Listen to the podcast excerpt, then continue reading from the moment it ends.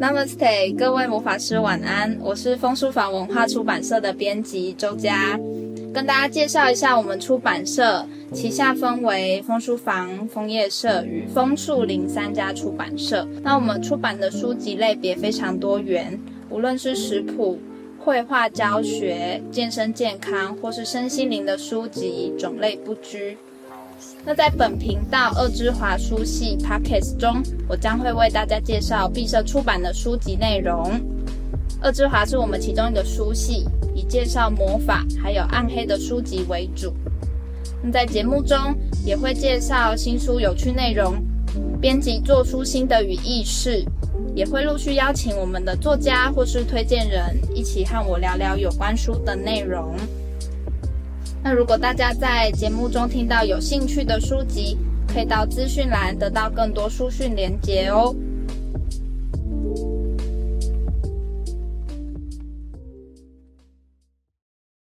今天很荣幸邀请到占星芳疗的作家、植物系女巫 Claudia 老师。Hello，大家好，我是 Claudia。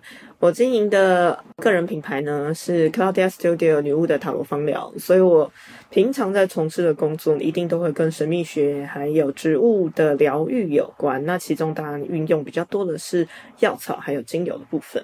今年六月呢，非常高兴受到那个出版社的邀请来出了《占星芳疗》这本书。那周佳是我配合的责任编辑，非常感谢他。好，谢谢老师的介绍。那我们也很高兴可以宣布呢，这本六月出版的书籍于九月呢正式再刷，得到很好的成绩。耶、yeah！拍手，太棒了！恭喜老师，第一次书就有再版，好开心哦！二刷。这本书真的受到很多的好评，而且也有很多读者反映说我们的书做得非常漂亮。嗯，因为毕竟占星的书跟植物结合，就不可能会不美嘛。嗯嗯嗯，而且还蛮大本，大家都觉得很像讲义。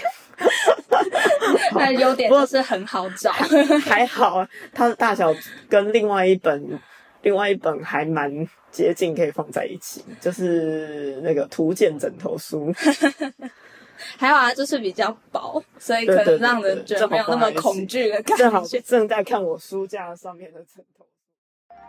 请老师简单介绍一下创作这本书的过程。好，这本书的缘起其实是我学习芳疗还有占星的经验啊，主要是从芳疗开始学。那我因为是植物系女巫的关系，所以使用芳疗这些精油，我除了身体跟心灵的疗效以外，我其实蛮着重它能量的用法的，因为毕竟工作上面会使用。那能量用法上面总是会有一些依据。我后来就找到，哎，有医药占星的部分，其实它会介绍了很多。植物在古代欧洲的用法跟他们的分类方式，就跟中医的呃某一些体系很像。那这激起了我的兴趣，所以开始做研究。从研究到写书，当然还有一段很长的时间。中间其实有一段时间是我把研究的内容把它开成课程。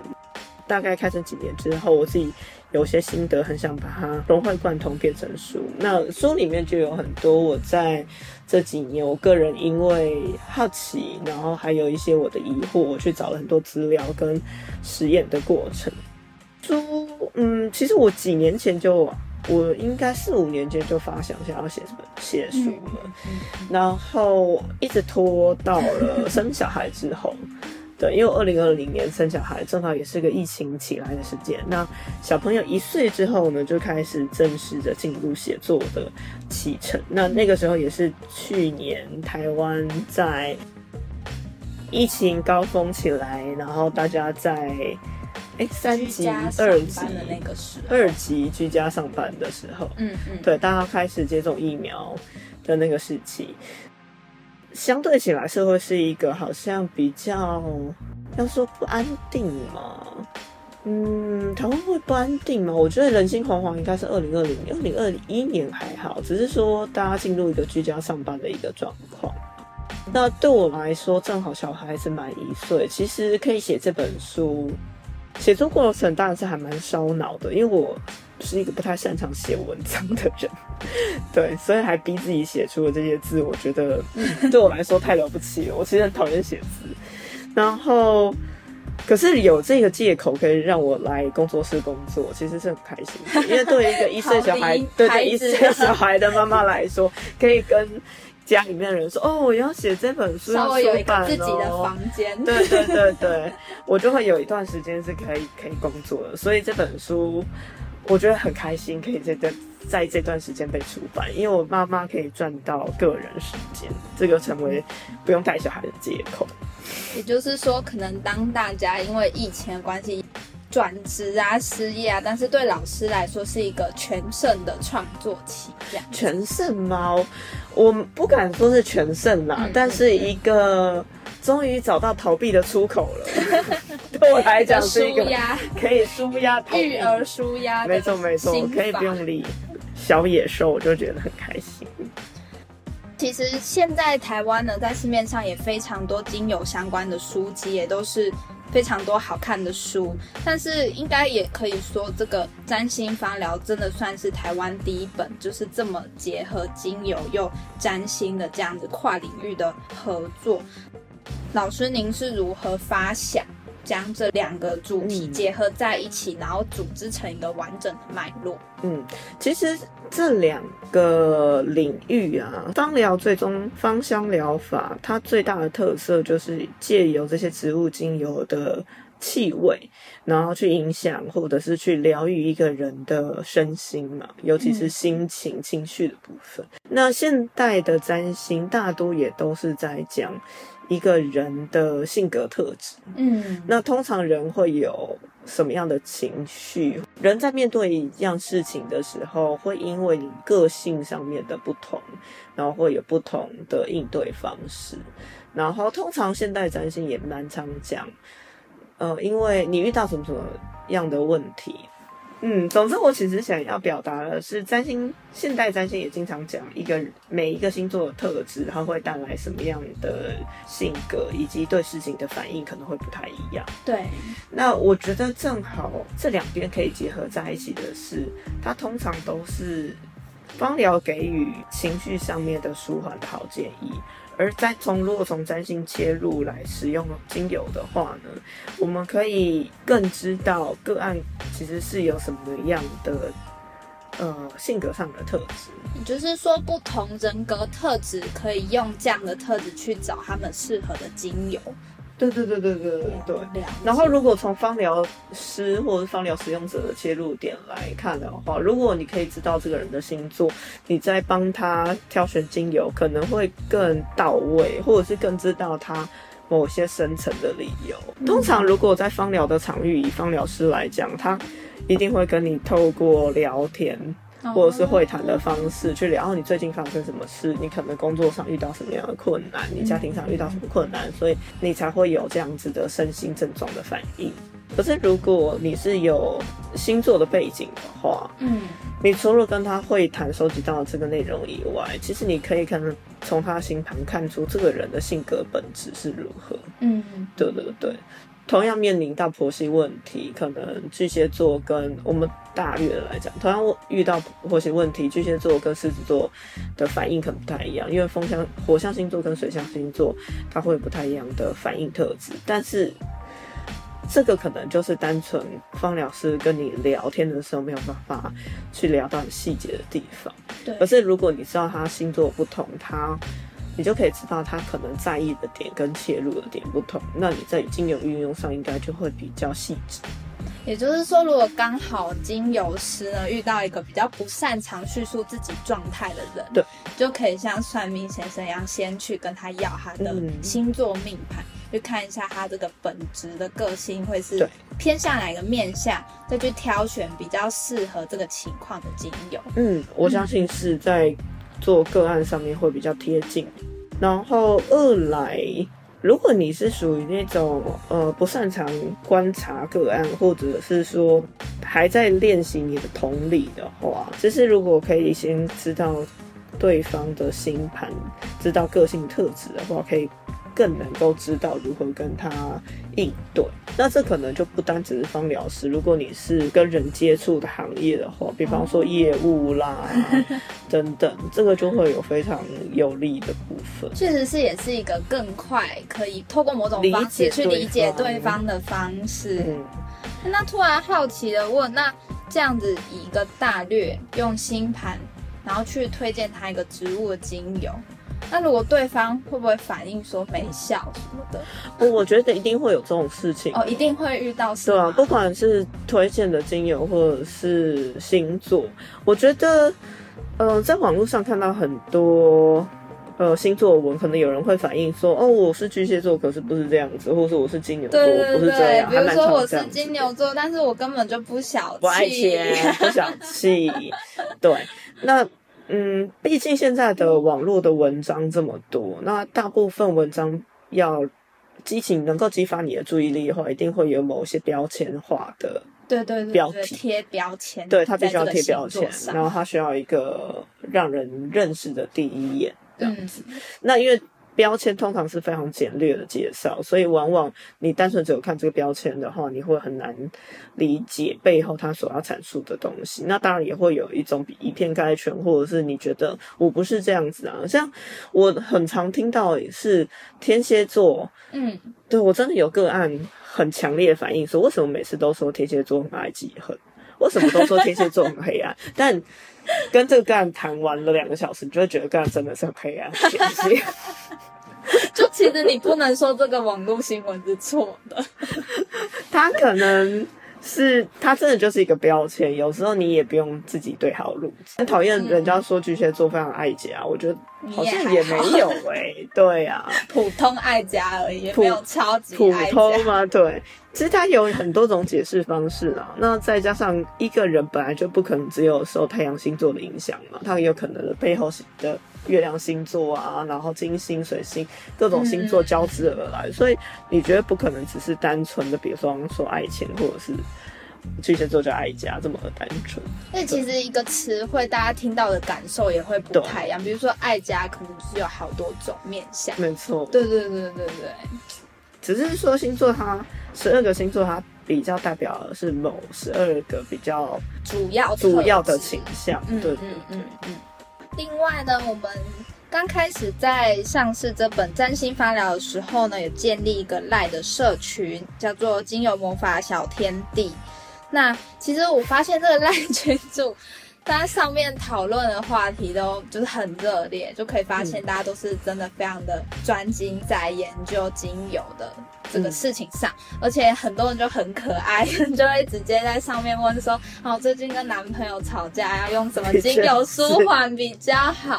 还是说：“哦，我妈妈好像最近陷入了一种老年的焦虑，或是那种不舒服的症状，应该用什么方式比较好舒缓呢？”就变成一个互助精油小社群的感觉。对对对，我还蛮喜欢这个感觉的，因为。其实经营一个社群，我觉得还蛮不容易的。然后，如果可以经营出大家是有互助的感觉，这是一个最好的状况。因为毕竟只有宣传跟打书，实在让人不想待下去耶。对，对，连我自己都是。所以周家当初说要开赖的社群的时候，我其实有一点压力，因为我社群实在太多，要多一个我真的是没有办法。其实因为经营都需要花时间。对。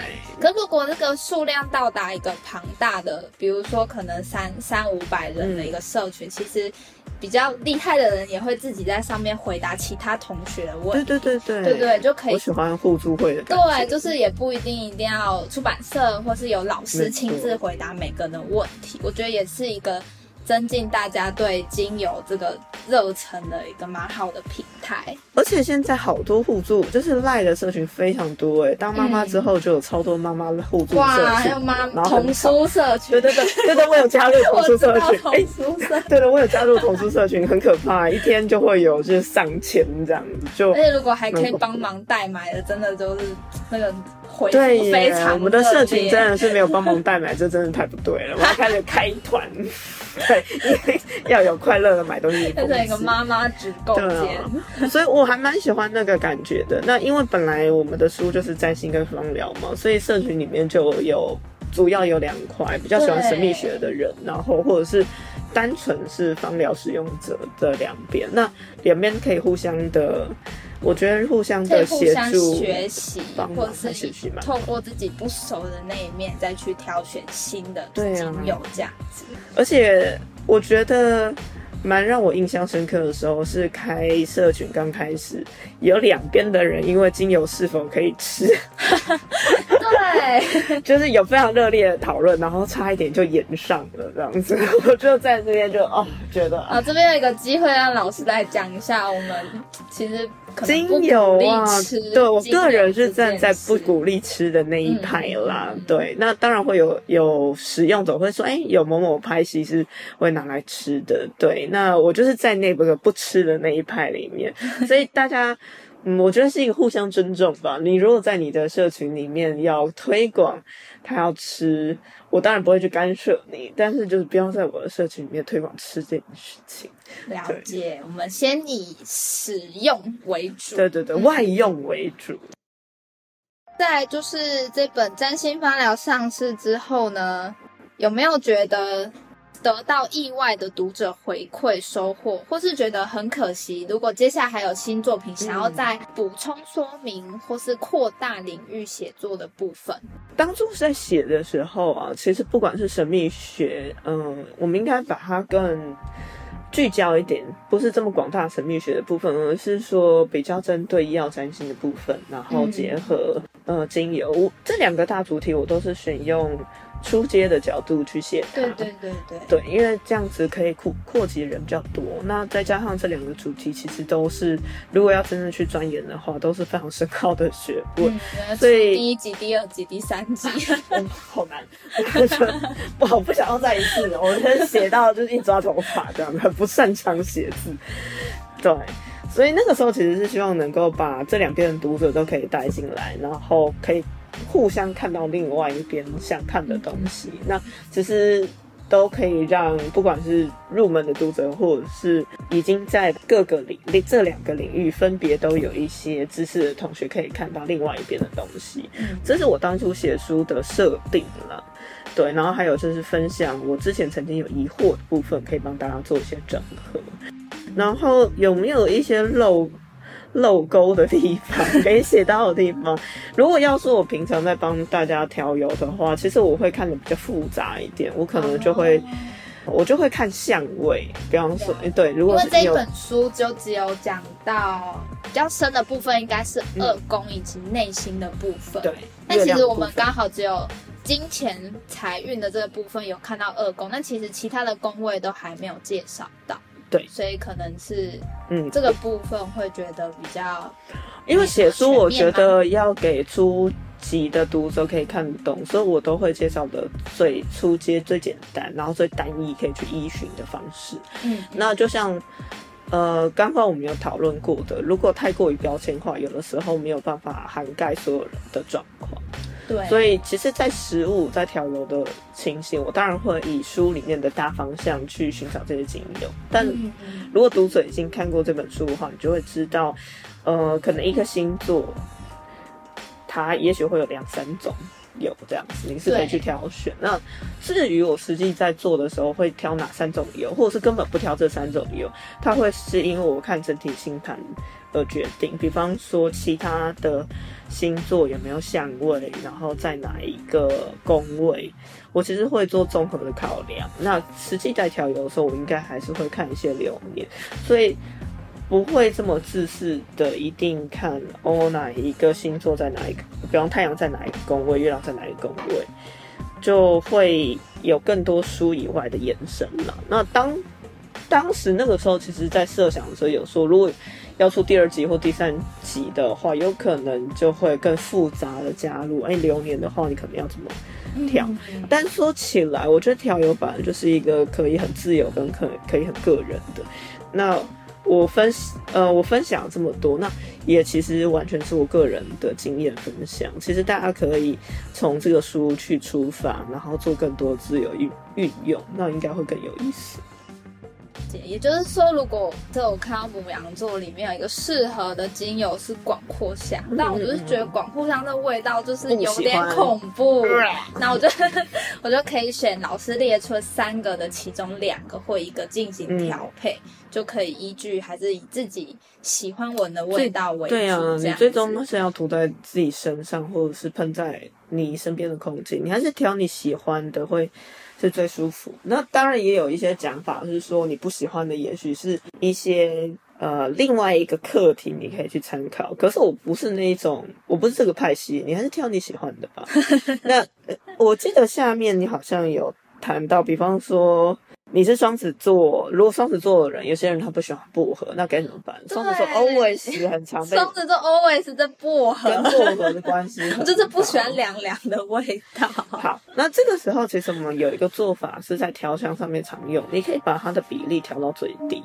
比方说呢，你可能这个比例里面你要加十滴进去，那薄荷你其实只需要加一滴，变成隐味或是底味就可以了。嗯嗯，对。那当然，你如果是更喜欢调香的人的话，有有些人会把，比方说稀一滴稀释成零点五，或者再少一点零点三，就是有这个元素在，但它的味道不会抢眼。嗯嗯，这个也是一个很好的方法，而且、嗯、就是包含疗效也有，但是也不会抵触自己喜欢的味道。疗效的话，你如果真的说身体疗效的话，它其实还是必须要占一定的比例才会有疗效嘛。嗯嗯，我说是，如果是对身体的话，是。可是如果是能量互动来讲的话，我觉得是可以把比例稍微降低，还好。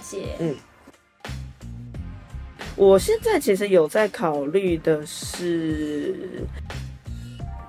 我其实有在考虑的是，流年的话，对流年，但其实我真的会想要先尝试的，老实说是塔罗牌跟精油，我想要出自己的精油塔罗牌。哦、对，我那时候有一点。呃，其实我真的最想说，应该是画自己的精油塔罗牌吧。这个是我最，就是包含里面的插图都是有作者本人手绘。对，哇，对，因为我之前其实是有绘过二十二张大牌的。哦，对对对，但当时用的，就是植物的配对啊，嗯，嗯，其实并不是我自己去配对的，而是看我看到原文书里面有这样配对，然后我去把它。画在画面，我觉得很有趣，嗯、但是后来就会觉得，哎、欸，可能有一些是配对是可以调整的。其实这个这个部分我会更更感兴趣，但为什么会先出占星芳疗呢？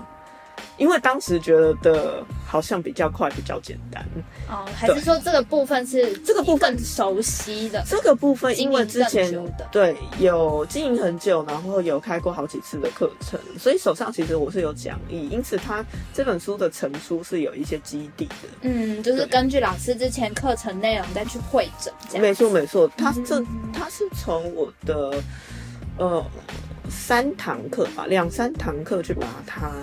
应该说，它雏形是从两三堂课把它建构起来的。嗯、那当然，后面因为跟出版社编辑这边讨论过以后，延伸了非常多主题跟内容。是是，对。但是最开始的架构，因为是有已经有基本的课纲的部分，对对对，已经有课纲，所以其实写起来是比较容易的。那塔罗这边的话，其实要画七十八张，说真的还蛮花时间的。然后再加上地方妈妈时间真的超级少的。虽虽然现在小朋友去上课了，但就还是过着一个早上接上学以后，下午三点要去接接下接回家的一个状态，所以实际工作每天也大概就是四个小时左右的时间。哇，那如果还有要迎接个案什么，这样绘画上应该时间就没有办法那么多。没错，嗯、所以当妈妈以后，真的时间跟精神力变得很低。对，我觉得时间少以外，重点是精神力啊。对，就是像下班回家之后，对你下班回家，你就有一种啊、哦、没力了。对，然后带完小孩就。我们家就是双胞胎嘛，所以有两个老板，是侍奉完双老板之后来上班，就觉得啊，好没理由嘛，可 是精神耗弱，精神非常耗弱，对。还是干脆来推荐一下妈妈使用的精油，妈妈使用的精油啊？还是说老师您最近自己用什么样的精油比较多？我都是。怎么办？妈妈之后根本没有给妈妈自己用精油，我都是给小孩用。我们都只有负责疗愈读者，自己都没有疗愈到吗？对，都只有疗愈别人呢。对，像我们家小孩前阵子因为就肠胃炎嘛，肚子痛，那当然医生就会他说病毒感染的肚子痛其实没有什么药可以吃。哦，就是要等他慢慢代谢掉这样子嘛。嗯，你就是等他免疫力好，然后自己好这样。嗯、那这一种小孩，小医生西对西医没药吃，然后。方疗师妈妈只好查把东西拿出来。那因为他们已经两岁以上了，所以可以用比较低比例的，对啊，所以就会拿精油按摩啊。哦，对对对对按按摩可能肚子那边，对对对对，肚肚肚肚按摩啊。嗯、那因为小朋友他没有办法用，就是一些像薄荷啊，或者是传统的一些太刺激的味道，太刺激的味道，所以就会找一些小朋友可以用精油。像我们家小朋友就会很。他两岁半已经可以辨认薰衣草啊、洋甘菊啊这些东西的味道，很不错。这是薰衣草味道哦，是对对对。那可能可能从小就培养那个嗅觉的辨识能力。对。哎、欸，刚刚有先讲到说，像我个人是双子座，所以就。就是因为这个精油很长，双子座会搭配到薄荷。那老师建议我说呢，嗯、可以降低薄荷在自己个人精油里面的比例。对。那除了以香味上的考量，就是个人喜不喜欢这个味道的这个考量点之外呢，在调配的比例上有没有其他需要注意的事项？嗯，这个真的是有一些小配包。嗯，对。那。这个就是要讲到精油调香的部分嘛，因为每个香气它的强烈程度跟挥发的特质不太一样嘛。是，对，比方说，哎，刚刚就讲到薄荷，它就是挥发的很快，你只要一点点，它就会非常的强烈。对对对那有些精油是它是处于底味或隐味，就是我们说中调后调。对对，它可以持续比较久，但是它很容易被其他比较稀花的味道 盖盖过去。对，那这个。就是，嗯、呃，我们说精油调香的部分，的确有一些味道是比较快的，比方说柑橘类，它也是比较容易，呃，凸显凸显味道。对，那它可能在一些比例上面，它可以加比较多，而且它也是比较亲和的，比较不会有，呃。比方说会过敏的反应，是。那像有，我记得里面，我这里面也会用肉桂，比较少，比较，但是有有这样子的配。好像丁香或肉桂这种东西的话，它就是属于比较重的，嗯、那可能我们在调香比例上面就会变比较少。那它除了让它味道比较和谐以外，也是一种呃比较安全不会过敏的状况。是。我记得我忘记我没有。呃，在之前的分享过，哎，我有一个朋友，他之前好像帮我调了一个唇膏，是，然后呢，他应该觉得是对我太好了，想说精油要加个足够够本，像台湾人切生鱼片一样，对，要切得很厚这样子。然后他在里面他加了非常多的茉莉，我们知道其实茉莉花还蛮贵的，嗯，但是他加的过头了，所以当。呃，嘴唇又是黏膜比较敏感的部分，是。对，所以其实它加太多精油的状况之下，涂了以后就会相当的刺痛不舒服。哇，那本来是一个滋对，本来是一个好意不舒服，然后也添加了非常多心意在里面，但是过多太多过多，对，所以在调配上面呢、啊，如果你是接触皮肤的话，你还是必须要记。注意一些基本该注意的东西了，香气的和谐跟它是否会过敏。对，像我们刚刚提到柑橘类，它虽然是非常亲和的，不管是甜橙，不管是那个。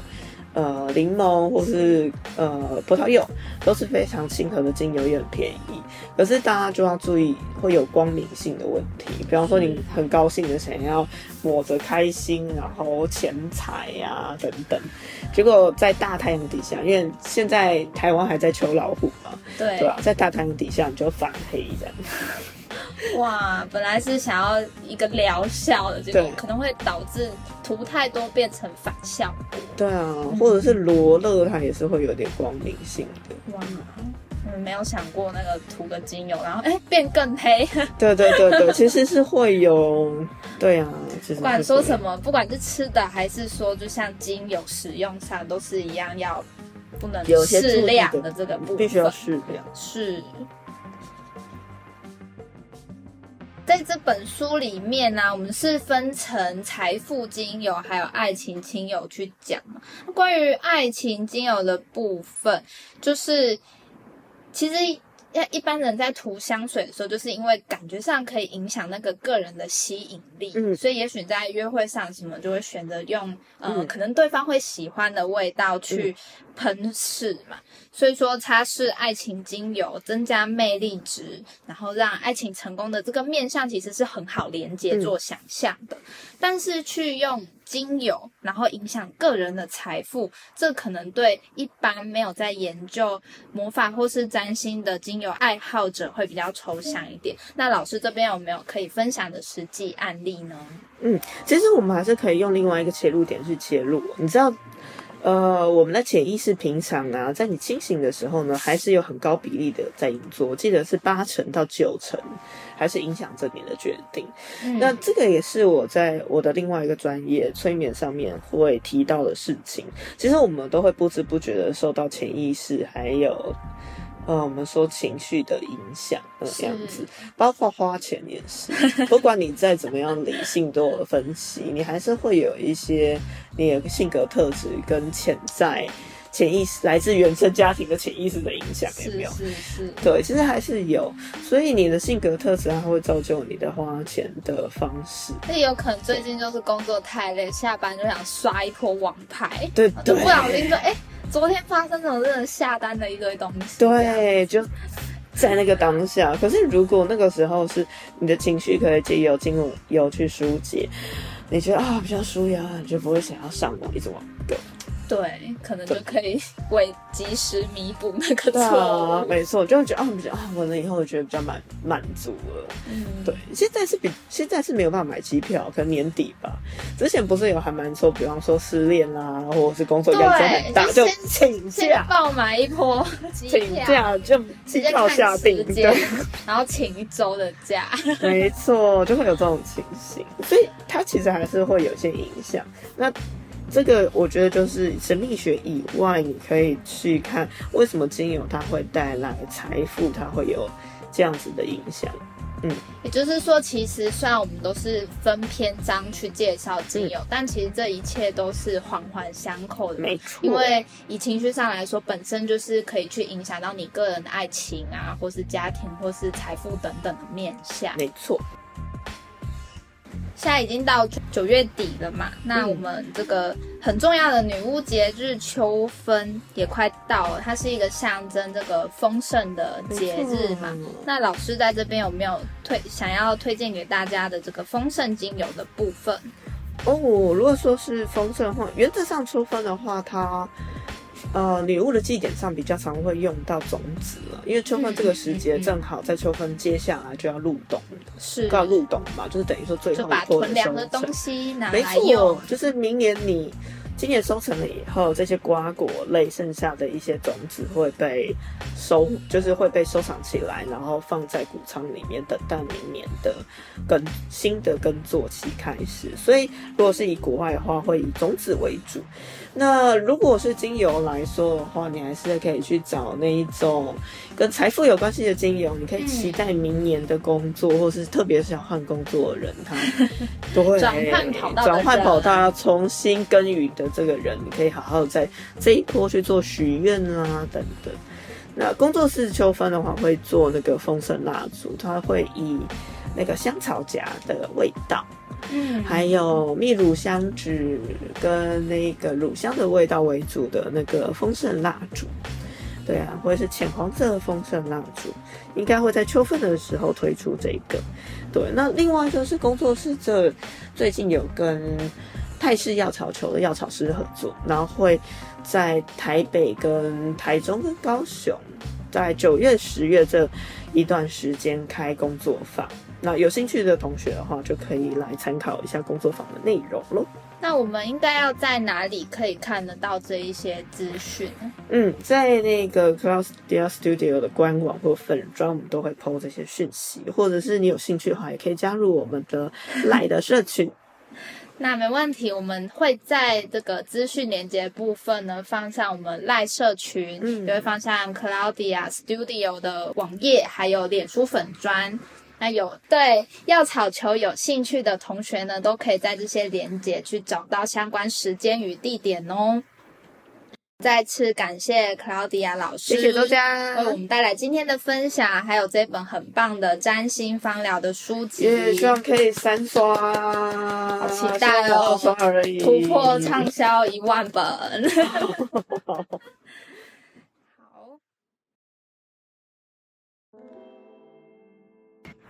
以上就是我和 Claudia 老师一起聊聊占星芳疗的内容。那希望今天魔法师们都还喜欢啦。下一周即将进入十月，那十月呢，也是枫书坊文化出版社出版了非常多魔法书的一个特殊的季节。那我会挑选其中几本书来和大家分享一下我们魔力满满的新书内容哦，敬请期待啦。我们下周再见，晚安。